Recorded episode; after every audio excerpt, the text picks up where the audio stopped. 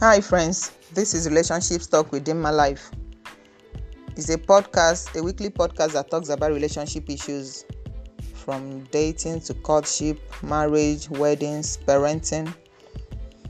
So, in today, we'll be talking about weddings. I want to talk about wedding today. This episode is titled Low Cost Wedding Budgets My Wedding Story. Yes, I want to talk about my wedding today. Weddings are things that people look up to. Intending couples look up to weddings with so much excitement and joy. But before I proceed, let me give a little background about myself. My husband and I met during our National Youth Service program. It's a national program, a compulsory national program that all Nigerian graduates undergo to serve their country. And it happened over a decade ago.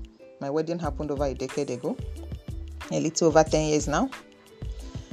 So, after our National Youth Service program, we decided to take our relationship to the next level and we started courtship. And we did our courtship for a period of a year and a half.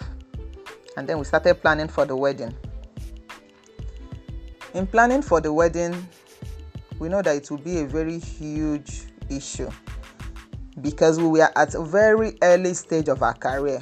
We were not we didn't have much money then. We were just starting up in life. We were young people starting up with our lives.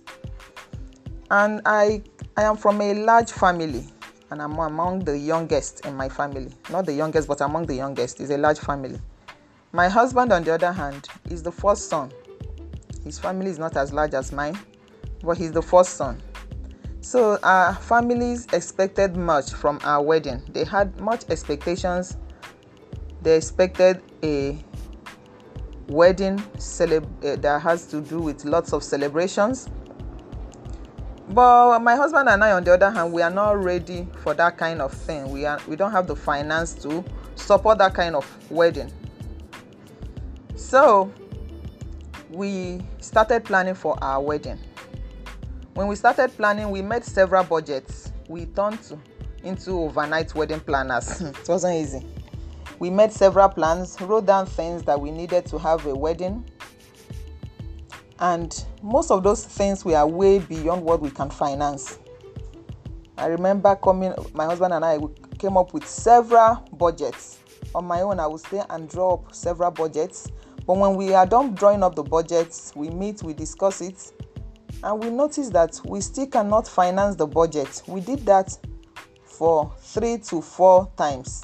We made several budgets that we couldn't finance.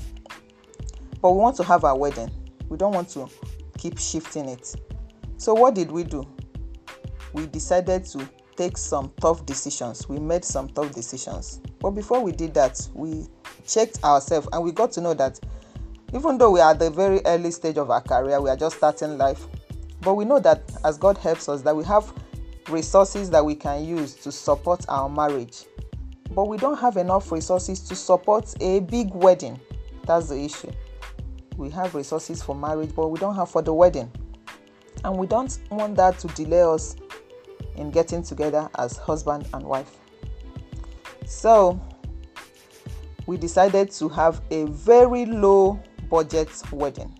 But I must tell you, it wasn't an easy decision to come by. My husband and I met, we discussed it extensively, and we came up with some decisions. These decisions were not easy to come by.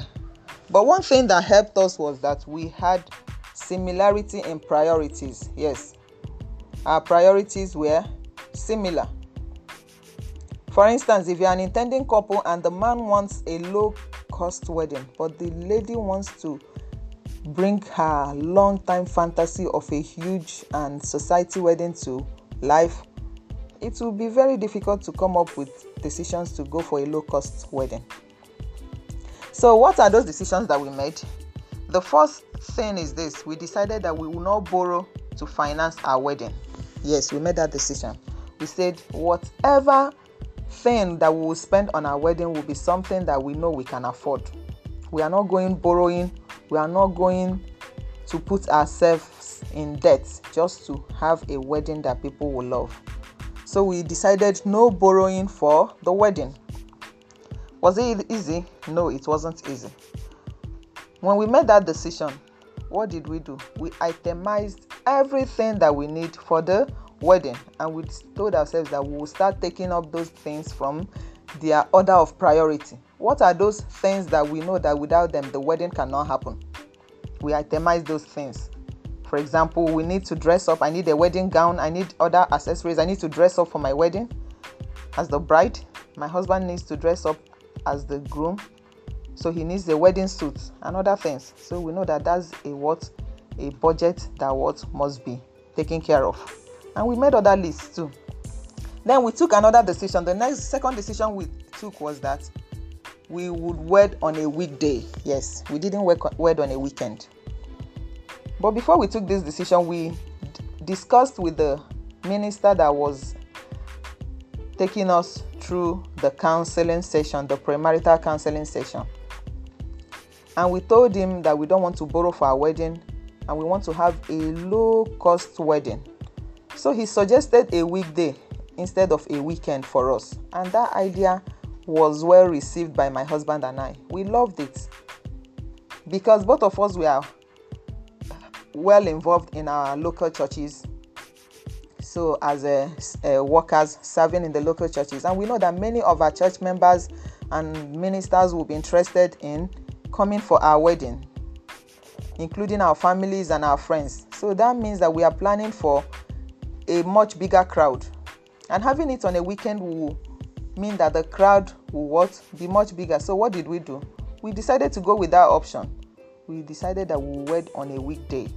So we chose we had the option of choosing Tuesday or a Thursday, and we chose a Thursday. Wedding on a weekday will help us to reduce the wedding guests. It will help us to reduce the number of people that will come for our wedding, and that will help us to reduce the expenses. So, having decided that, we moved on and made other decisions. The third decision that we made was that there would be no reception. Hmm, this one was a very huge one to make, but we pulled it through we said we won't have any reception. Rather, we planned for a refreshment that will be in form of a takeaway pack. We planned that there will be a takeaway pack as soon as people are done with the wedding, as they are leaving the wedding hall, they will be handed over a takeaway pack refreshments. And that was what we did, what we planned to do. But when we made this decision, it wasn't easy to pull through, I must tell you, because our families already had expectations. Then the fourth decision, the fourth decision that we made was that we will not print invitation cards. Yes, we did not print invites. We said since there won't be reception and there is no we don't have much money to spend on invitation cards, so we didn't print invites. We invited our families and friends word of mouth through calls and text messages, and that helped us to also control the crowd. So these were the four decisions we made. No borrowing for the wedding. We wed on a weekday. There will be no reception and then no printing of invitation cards. When we made these decisions, then we were faced with a very huge task of convincing our families to fly with it. But before we moved on to that, my husband and I agreed on these decisions. We had similarity in what priorities. One major thing that makes intending couples face huge challenge in pulling through a low cost wedding is when they have different priorities about what they want. I remember my husband always saying then that the marriage is more important than the wedding. He will always emphasize that the marriage is for a lifetime, while the wedding is just for a day. And I saw sense in that. I agreed with him. So he will not he will try to convince me that why will we mortgage our marriage for the sake of having a wedding that people will like? Why will we put ourselves in debt just to have a high budget wedding? It doesn't make sense to me. Yes, and I agreed with him. So intending couples must have similarities in priorities. If you are a lady that you want the whole world to come for your wedding, you want to do a change of clothes five times, you want to have a reception that will be the talk of the town, and you don't have resources or finance to support that kind of budget, and then your man on the other hand wants a low cost wedding you will put yourselves in great trouble you will have issues agreeing the first step in having a low cost wedding budget is for intending couples to have similarity in priorities. You have to decide what you really want. What is important to you? Is it to have a wedding that will be the talk of the town or to have a marriage that you will not have too much financial pressures in? Because if you mortgage the wedding the marriage for the wedding you will start your family in debt. And what does that mean? You will start putting yourselves into unnecessary financial pressures even when the marriage is yet to start. And that's not good for a young marriage. So how did we pull through all this? We started convincing our families because they've already had their expectations. And i must tell you it wasn't easy.